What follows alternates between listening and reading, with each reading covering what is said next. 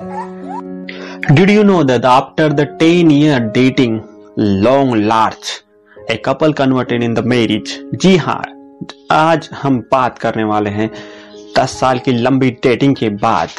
एक कपल ऐसा था जिसने मैरिज की, क्या पॉसिबल है? जी हाँ उसी कपल के बारे में आज बातचीत होगी।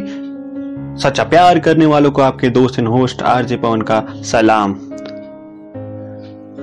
इस कहानी को ज़रूर सुनिएगा, उससे पहले। ही हम मैं बताना चाहूँगा, आज इस होली के खास शुभ अवसर पर पाँच लकी लिसनर्स को मिलने वाला है बीस रुपए Paytm cash in account direct तो एपिसोड के अंत में पूछा जाएगा एक सवाल और उसका जवाब देने पर आपको मिल सकता है। बीस रुपए पेटीएम कैश आपके डायरेक्ट अकाउंट में, कहीं मत जाइएगा। तो आज इस लव टॉक पॉडकास्ट के 19वें एपिसोड में बातचीत करने वाले हैं हम। एक ऐसे कपल के बारे में जिसने 10 साल तक लंबी डेटिंग की, उसके बाद शादी के बंधन में वो बंधे। मेरे यानी आरजे पवन के साथ उनकी लव स्टोरी शेयर करेंगे आज। बने रहिएगा। India number one love talk podcast with me Kota RJ Pawan. लब से आँखों को, मन्नतें पूरी तुमसे ही तू मिले जहाँ मेरा जहाँ है वहाँ। रौनक सारी तुमसे ही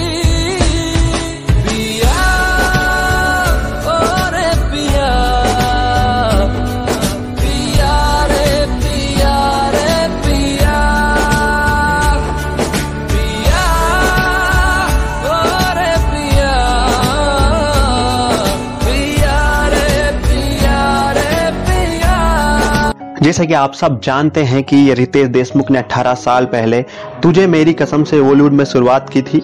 रितेश ने कॉमेडी में अपनी अलग पहचान बनाई और उन्होंने मस्ती, क्या कूल है हम? माला माल वीकली है बेबी और हाउसफुल जैसी फ़िल्में की हैं। बॉलीवुड में उनकी गिनती फैमिली मैन के तौर पर होती है। तो आज इस लव टॉक पॉडकास्ट में हम जानने वाले हैं उनकी इस सेलेब लव स्टोरी के बारे में, जिनको जानकर आपको बहुत ही हैरानी होगी और कुछ चीज़ें आपको पता चलेगी, शायद आपको पता नहीं होगी। जी हाँ रितेश और जेनेलिया पहली बार, उनकी फ़िल्म तुझे मेरी कसम की शूटिंग के लिए मिले थे। इनकी मुलाकात हैदराबाद के एयरपोर्ट पर हुई थी। रितेश को पहले ही बता दिया गया था कि उनकी हीरोइन उनका इंतज़ार कर रही होंगी एयरपोर्ट पर। लेकिन जब वो एयरपोर्ट पर पहुँचे तो जेनेलिया का रवैया देखकर हैरान रह गए। जेनेलिया को खबर थी कि यह हीरो मुख्यमंत्री का बेटा है, और उन्होंने सोचा कि ज़रूर उन्हें बहुत ही घमंड होगा इस बात का। इससे पहले वो भाव खाए जेनेलिया ने खुद ही रितेश को घास नहीं डाली। रितेश ने आगे बढ़कर जेनेलिया से हाथ मिलाया। जेनेलिया हाथ मिलाकर इधर उधर देखने लगी। रितेश को जेनेलिया का इस तरह से पहली मुलाकात में ये रवैया देखकर उनको भी अच्छा नहीं लगा, लेकिन धीरे धीरे जब फ़िल्म की शूटिंग शुरू हुई तो जेनेलिया को एहसास हुआ कि रितेश वाकई दिल के अच्छे हैं। दोनों के बीच दोस्ती बढ़ने लगी। बाकी आगे क्या हुआ? उन दोस्तियों को कहाँ तक ले जाया गया? किस तक? मोड़ पर पहुँची जानने के लिए सुनते रहे India number one love talk podcast with me Kota RJ Pawan बात चल रही है आज रितेश और जेनेला की दमदार लव स्टोरी के बारे में। जी हाँ जिस तरह से उनकी दोस्ती हो चुकी थी, इससे आगे बात करते हैं कि सेट पर खूब बातें वो करते थे। 24 साल की रितेश 16 साल की जेनेलिया से आर्किटेक्ट की बातें करते थे और जेनेलिया उनसे अपनी पढ़ाई के बारे में बताती थी कि उन्होंने किस तरह से उनकी पढ़ाई की।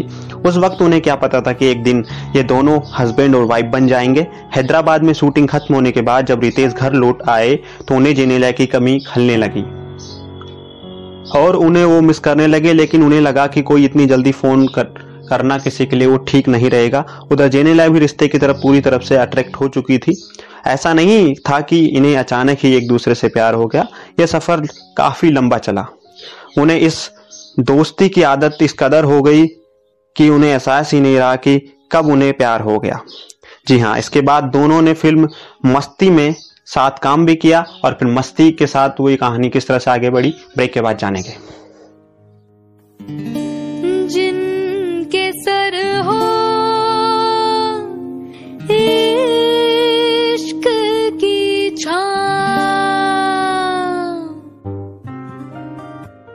यू आर लिसनिंग इंडिया आज number one love podcast love talk by Kota RJ Pawan this is Hindi podcast who are talking about दिल की बातें दिल से on every Friday available on Spotify